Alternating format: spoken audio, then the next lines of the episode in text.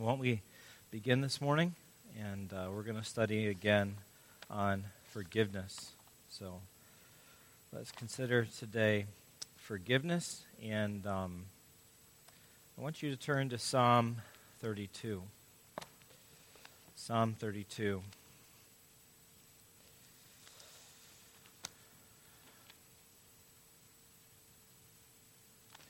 Let me pray for these things, and then we're going to uh, commence this study. All right?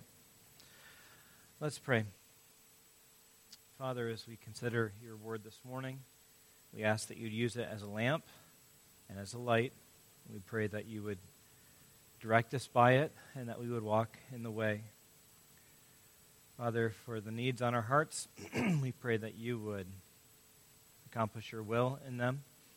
We are thankful for the times that medicine helps and surgery helps, and sometimes we wish that the doctors would know more and give us more solutions. Uh, thinking for Rachel and Jane right now in particular. And we just pray that you'll uphold folks like that. Um, Father, we ask that you'll sustain um, Gallagher's and the Proputnowitzes during this season of planting and getting everything ready for the season. Pray for Jared as he arranges his schedule for his upcoming um, uh, jobs.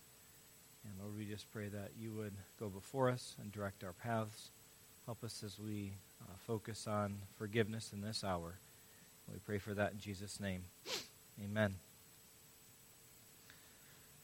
We have been studying through the subject of forgiveness and trying to do it somewhat inductively. And we've begun by just talking about the fact that God is a forgiving God. There's a phrase that says, To err is human, to forgive is divine. And we tried to test that theory is it truly divine to forgive? And it is. When God describes himself in Exodus, when he speaks to Moses, he describes himself as a God who forgives. And that's stated repeatedly through the Old Testament. That's something that uh, people like David or Daniel and Nehemiah prayed about. That's something that the psalmist uh, repeated. And it, it's just a truth that we need to hold to be the case. The scriptures teach that our God is a God of forgiveness. That, just to compare this, we don't have the same sense when we talk of a God like Allah. Whenever you read the Quran, which you probably don't do very often, and I don't, but when you think about those things, you often find that He's a very angry God. Our God is a God of forgiveness. He is a God who is the only one who can forgive, and He does so graciously. And when He does, He pardons us of our sin. We tried to go over the point that forgiveness is always within the context of sin. When sin hasn't taken place, when wrongdoing hasn't taken place, there's no need for forgiveness. So there's a certain context when it comes to forgiveness. Last week, as we began this, we talked about forgiveness which is illustrated 12 ways that I found in the New Testament and the Old Testament. And two of those ways, they describe forgiveness as a mental activity on God's part. And then 10 of the ways that forgiveness is illustrated is through some physical activity on God's part. So it's kind of like 12 men went to spy on Canaan, 10 were bad, 2 were good. This is, there are two ways that are mental on God's part, there are 10 ways that are physical. Does anyone remember the first mental illustration of forgiveness we studied last week? How does God illustrate forgiveness? Do you remember?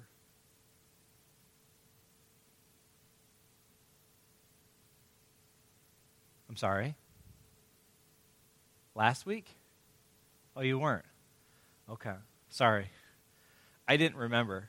now, does anyone else remember how uh, God illustrates forgiveness?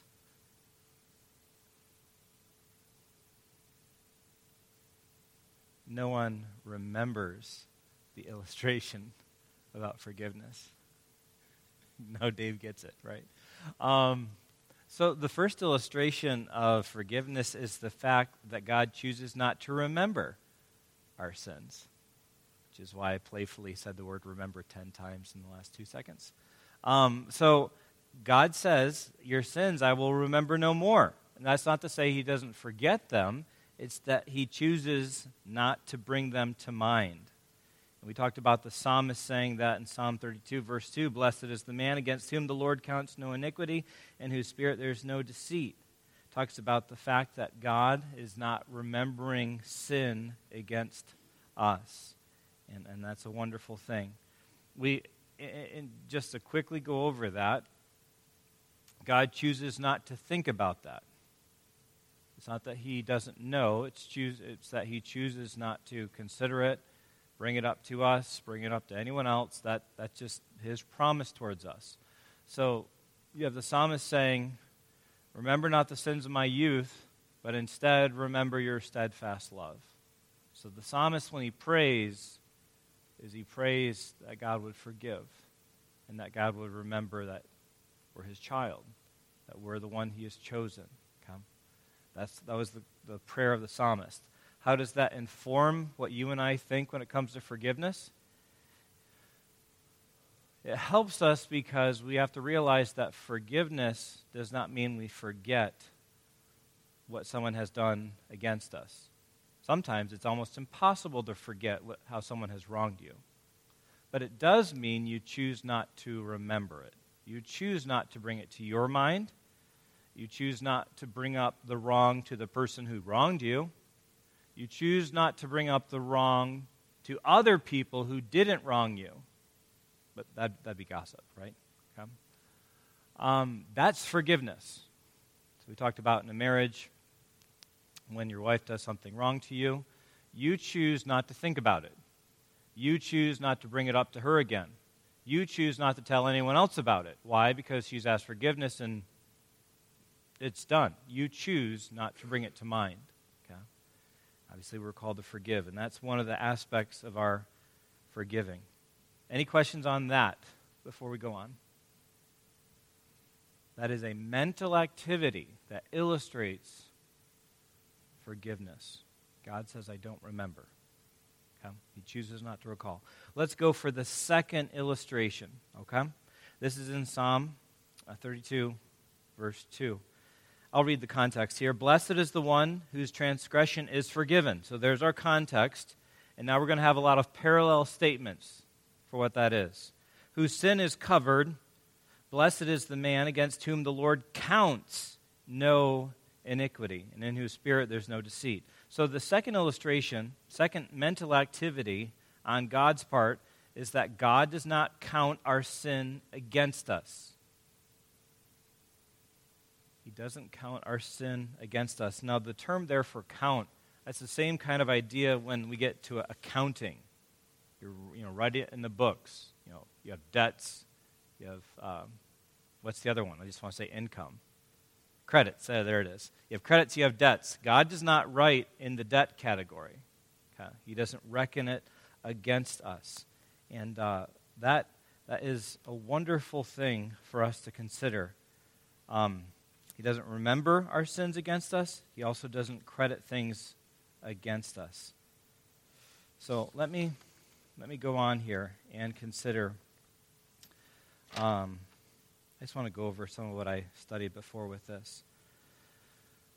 So, I wrote in my sermon before that my wife finished reading through the book of Numbers, and it's no surprise what that book is about because God spoke to the people of Israel and He said, Take a census of the congregation of Israel. So, the command there in that book was to count the people. So, the book of Numbers is about an accounting of God's people, a record that we still review today. And as we interact with other people, we do so with mental activities, with mental reckoning. If we don't have a mental record on someone because we don't know him, we might be suspicious about that person. But if we know someone, especially it's someone we love, it's because when we think about them, we have a mental record of all the things about them that makes them lovable, that makes them lovely things come to mind. So sometimes our records of other people encourage us to trust them completely, But we live in a fall, fallen world, and therefore we encounter people we know, and based on what we know about them, we realize, well, we can't trust them. Why? Because there's something there between us and them. So the issue here is that we come to the scriptures and we realize that there's an issue between us and God.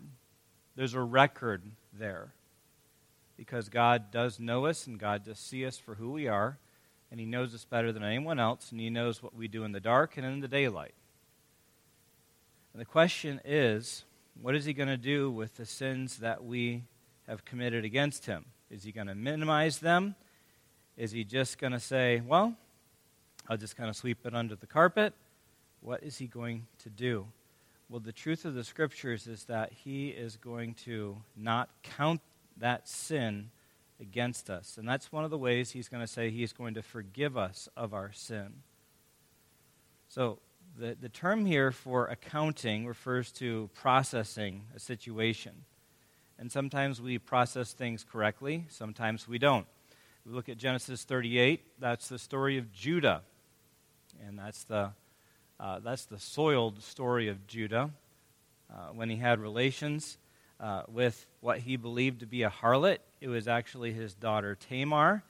Uh, he, so he got it wrong. You have Eli the priest who reckoned that Hannah, when she was praying, was drunk. Well, he got that one wrong too. 1 Samuel chapter 1. But sometimes we can get it right.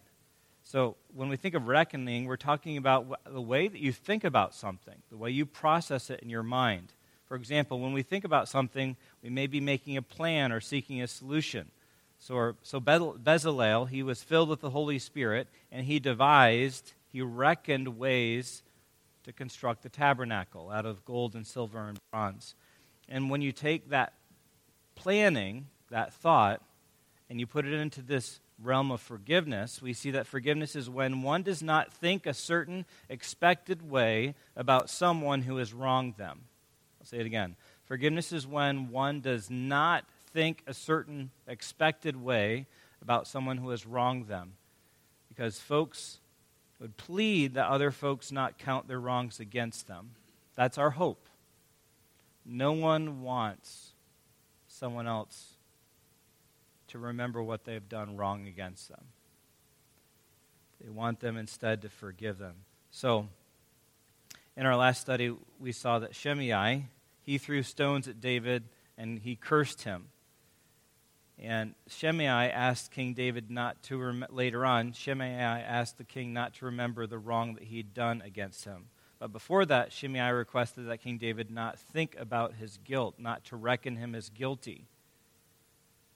Well, of course, he was guilty, but he pleaded with the king not to hold it against him. I did this wrong, but don't hold it against me. It's kind of like you go before the judge and you, you say, yeah, I was speeding, but I really just, I don't want you to give me a ticket. You know, I, I don't want you to hold it against me for that. He wants forgiveness. That's what you want in the court of law. You would really want someone to forgive you. In this case with David, it seems that he did give. He did forgive Shimei. And David says here in Psalm 32 Blessed is the one whose transgression is forgiven Blessed is the man against whom the Lord counts no iniquity.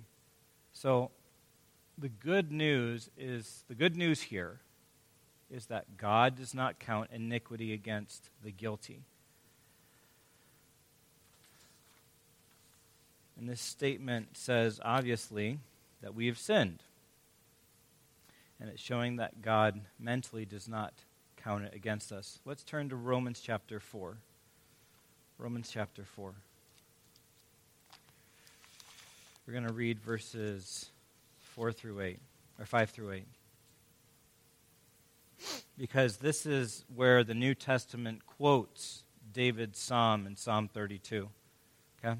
So Paul writes here to the one who does not work, but believes in him who justifies the ungodly, his faith is counted as righteousness. Just as David also speaks of the blessing of the one to whom the Lord counts righteousness apart from works. Blessed are those whose lawless deeds are forgiven, whose sins are covered. Blessed is the man against whom the Lord will not count his sin. So, what Paul does in the New Testament is use the doctrine of David's psalm to support the doctrine of salvation by faith alone. In other words, we're not saved by works, we're saved by faith. He, God counts faith in Christ as righteousness, and in turn, he chooses not to do something mentally. He chooses not to count man's sin against him. Because that would obviously be a debt. That would be in the case where he would have to condemn and judge that. And Paul refers to this mental activity as well in 2 Corinthians chapter 5. 2 Corinthians chapter 5 verse 19 says, "In Christ God was reconciling the world to himself, not counting their trespasses against them." So, when God says that, it's not like he is closing his eyes to sin. There really is sin. The point is, he's not if you think mentally on this, he's not writing it in the column of debts. He knows that mankind has sinned, but he's not going to count it against them. So, this non reckoning of sin is forgiveness. So, how is that supposed to impact us? How should that illustration of what God does change us? For unbelievers that we meet, the point then is that God would want people to seek that forgiveness from Him. He knows their sin, but he tells them, if you'll confess it, I'll forgive it. I won't count it against you. That's good news. That's how we can be blessed. Blessed is the forgiven man. That's an application of the psalm. Okay?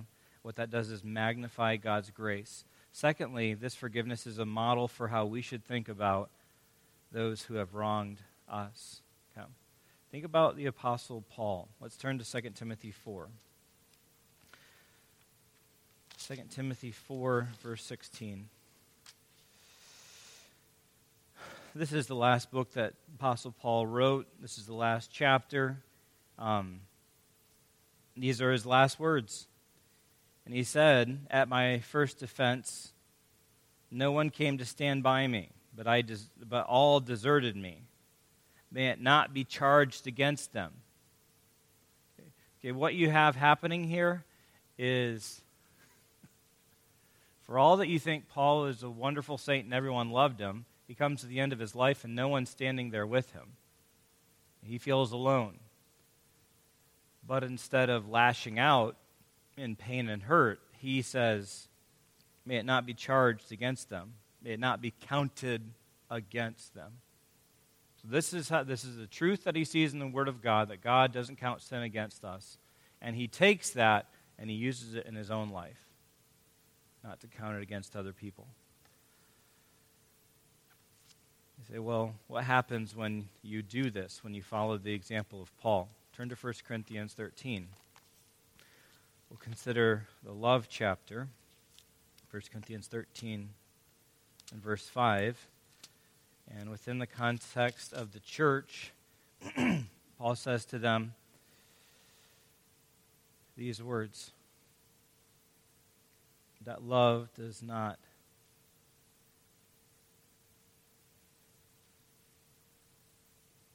why am I not finding what I want to see? It says that love is not rude, it's not insist on its own way, it's not irritable, it's not resentful, doesn't rejoice in wrongdoing, rejoices in the truth. The point there, and perhaps it's in the NAS, NAS a little bit clearer, but the point is that love does not keep a record of wrongs done. And when we do that, we fulfill God's law of love. So if you're going to have a good marriage, you're not going to be able to keep a running list of all the ways your spouse has wronged you. It just won't work. Come. You've got to choose to put the pen down, to throw away the book of all those kinds of things. Come. So there's, there's the doctrine. When we look at this, this is something as we look at Psalm 32 that we ought to rejoice in. Blessed is the man in this situation. We are blessed as believers to be forgiven. We should apply this as Paul did not to count wrongs against other people, even if we're hurt by it. I'd say, lastly, we should fulfill this because it's the law of love. Love does this. Love chooses not to keep track of things. Okay? Now, all that said, we are very, very blessed that God doesn't reckon our sins against us. That's how God treats us, that's how we should treat other people. Now, any questions about that?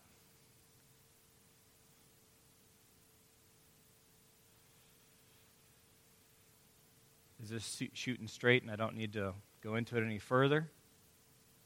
Yeah? Or really, we can ask questions at Sunday school. So maybe, maybe I don't know. It's so hard to bring some of this up, right? Because if we talk about marriages, then we start talking about us and our our wives are here and all our husbands are here. Um, when do we struggle? When do we struggle to do this?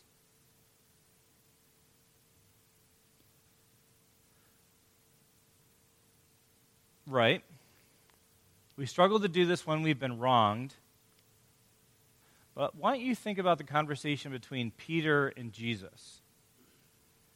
Peter said to Jesus, How many times should I forgive? And what's the assumption in that passage? Um, yes, but what's the other assumption about the sin, the nature of the sin? I'm sorry? It's repeated. The assumption there is, he did me wrong, he did me wrong again. How many times do I let the guy do the same thing wrong to me?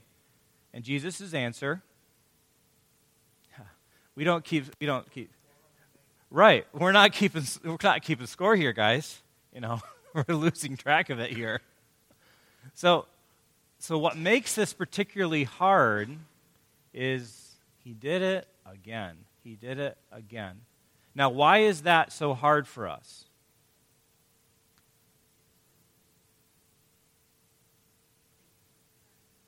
Right. And we almost summarize it and say, if he really loved me, he wouldn't do it again. Right? That's what goes through our minds. And this is another point where, when Eric and I were talking the other day, it just hit home good and solid. Have you ever sinned numerous times in the same way and ask God to forgive you? Yes. How would you feel if someone said then, well, if you've done that numerous times, you obviously just don't love God? Yeah, that sticks. That, that's kind of like, oh.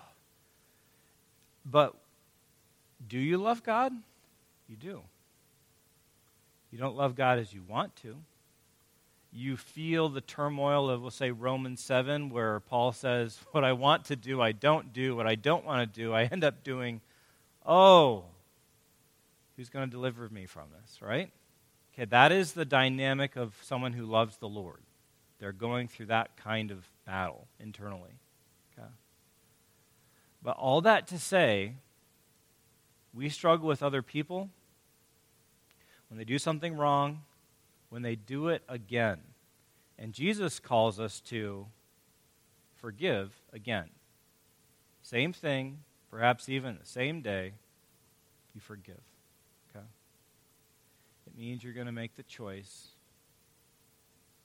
to not put it in their column of debits. Okay? Is that good? Any other questions on this one? And just to remind you, perhaps, uh, last week, last week I talked about the fact that when we choose not to remember something against someone, we don't bring it up our, to our own minds, and by extension, we don't bring it up verbally to them and to anyone else. A lot of these, just as they're mental activities of God, there are mental activities too. Because if we're always remembering someone's sin, if we're always remembering it against them, that's always going to that is always going to impact how we treat them. Okay? It's just hard to be nice to someone that you hate inside. you want to say it that way, right? So you have to choose not to think about it. Okay? Go on? All right. So I said there are two mental activities. Those are it, from my understanding. Remember not and don't count. Okay? Let's go on to another one because there are 10 illustrations of forgiveness as a physical thing. Stay right where you are, maybe Psalm 32. I quickly ran over it because I knew it was coming, but Psalm 32 says, Blessed is the one whose transgression is forgiven, whose sin is covered. Whose sin is covered. This is the next one. It's unique when it talks about, in our day and age, we think of cover ups, we think of investigations. We see how everyone wants to uncover everything. And, and, that's just where we are these days. No, you know, everything needs to be put out in the open. Um, and here we have a statement that what God is going to do is cover up sin. And, and you think, how is this going to work? What is this supposed to mean? Well, when people cover up something outside of the context of sin, it means to put something between a viewer and an object. And I think very, very uh, generally with me for a moment. If I do this and this, I just did a cover up. But it's our game. It's, it's peekaboo with little kids, right? You covered it. So, in, a, in a very general way, we have the idea of a covering here, and Noah makes a cover for the ark uh, that's made out of gopher wood. He puts a pit, he puts pitch on it it covers the ark.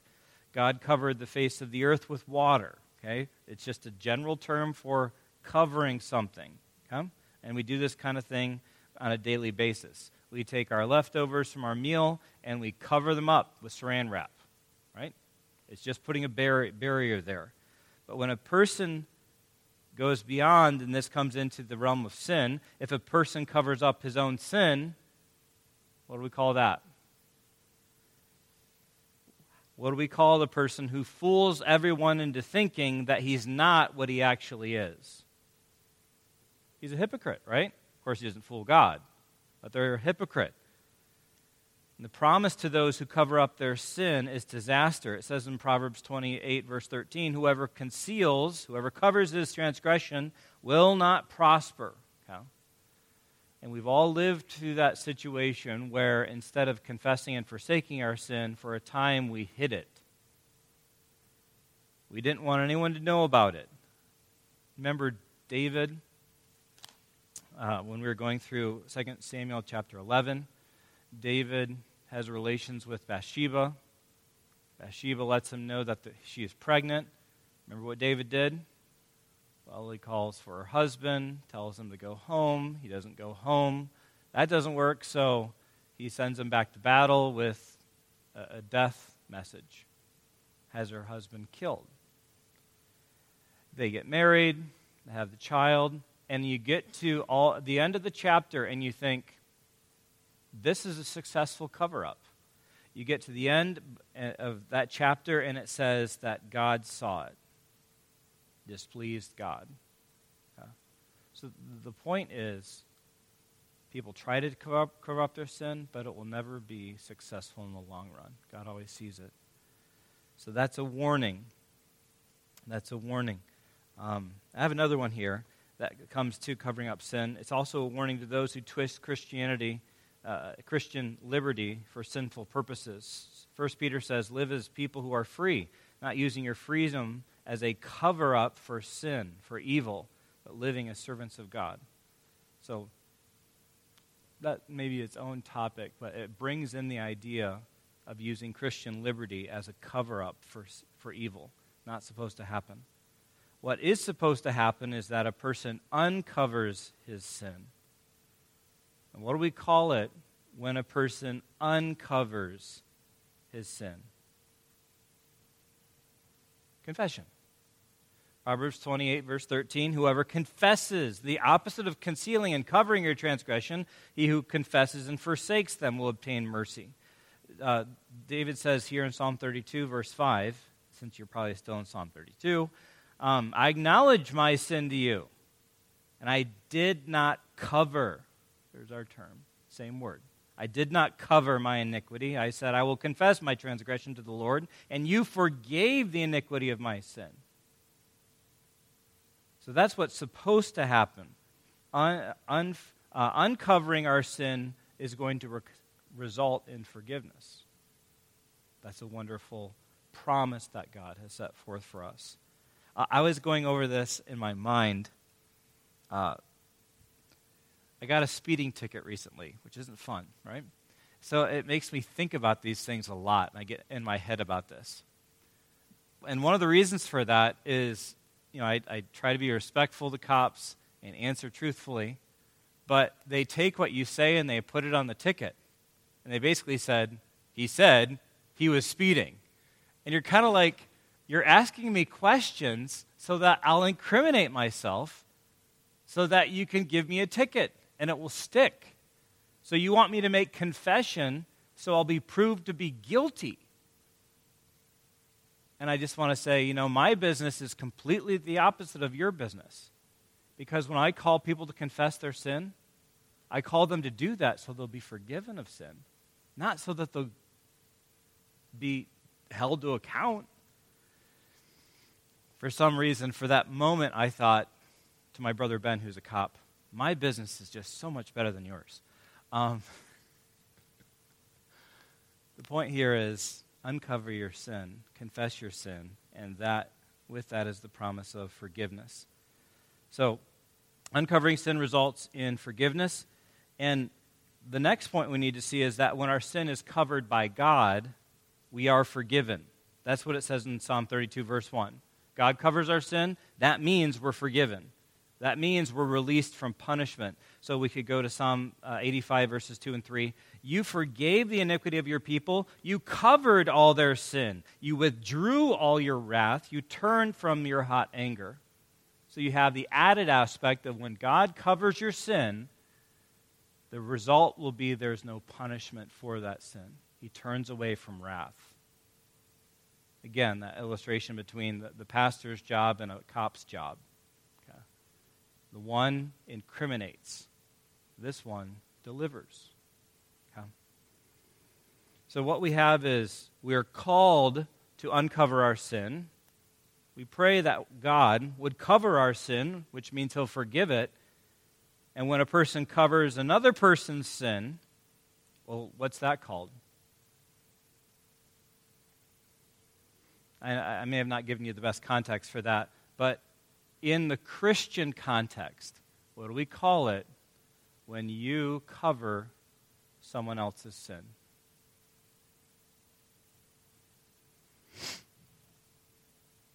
I'm not talking about some kind of criminal accomplice things here. I'm trying to talk about a picture of forgiveness. Let me read for you. 1 Peter 4 8. Above all, keep loving one another earnestly since love covers a multitude of sins. So, what's the picture here? When a believer chooses to cover the sins of other people, he's loving them. You say, well, what?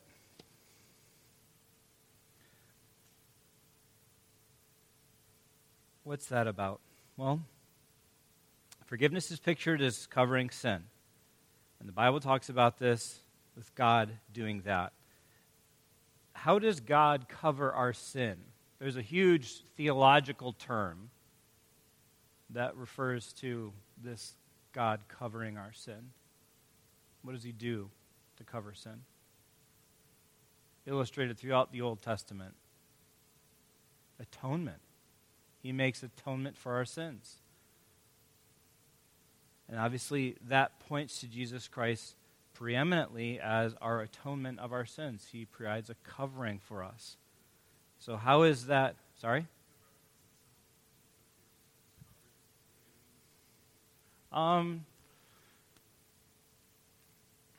I think it points to it, but I think that other patches make it plain. But yes, you had like the mercy seat and you sprinkle the blood on it, and and different things that way. So other passages make it plain. Yeah. Psalm 32 would just make it open for the atonement to come up, I'd say. So, what are we going to use this doctrine of forgiveness? How can we use it on a regular basis? We should forgive by covering a sin instead of repeating it to others. Proverbs 17 9 says, Whoever covers an offense seeks love, but he who repeats a matter separates close friends. So, repeating offenses divides. Okay. We need to have a history lesson, or we just know that when we repeat things, people are divided. We know that, right? Love seeks ways to make sin disappear. Okay. Love does not parade sin. Secondly, love forgives by covering sin instead of stirring up strife. This is Proverbs 10:12. Hatred stirs up strife, but love covers all offenses. So when we are loving and covering sin, we're not stirring the pot. Okay? You know you know what I'm talking about?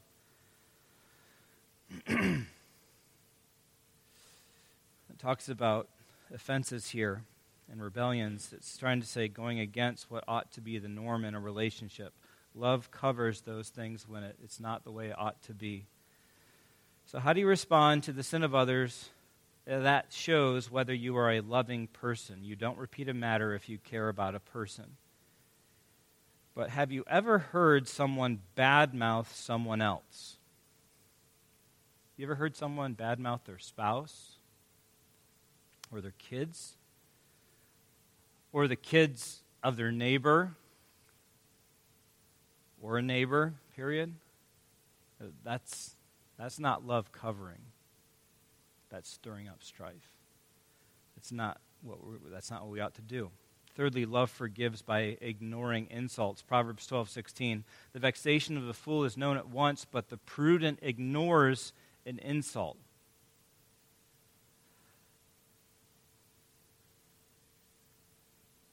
What the fool often says and can't help himself is he thinks, I didn't like that, and I'm going to let someone know about it. Okay, that's, that's kind of the classic school board meeting.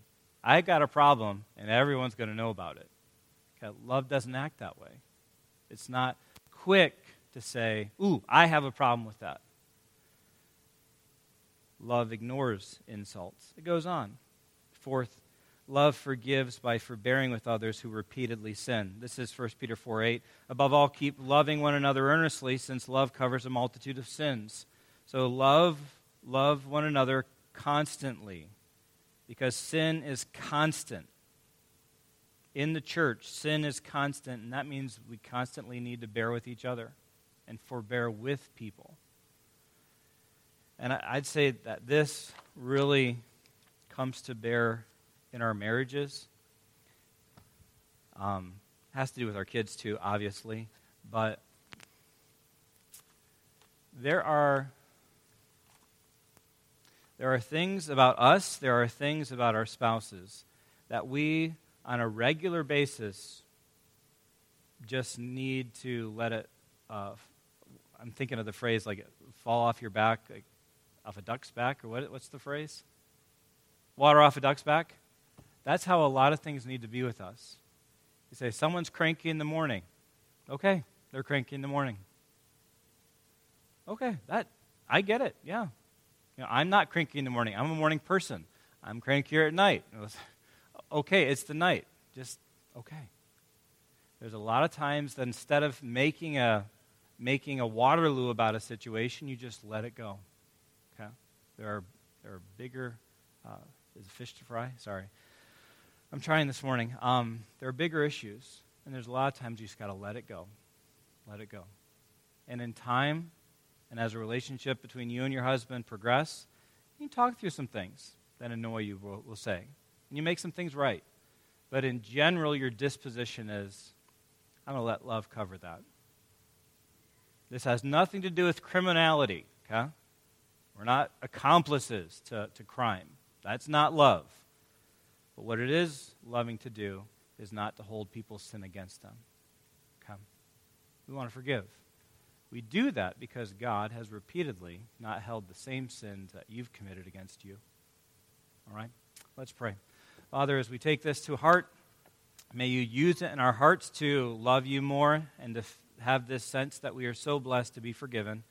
And may you help us do the hard work of forgiving those around us, not reckoning their sin against them, keeping track of it, and not um, choosing to bring up every single time someone else wrongs us but instead to let love cover. We pray for that in Jesus' name. Amen.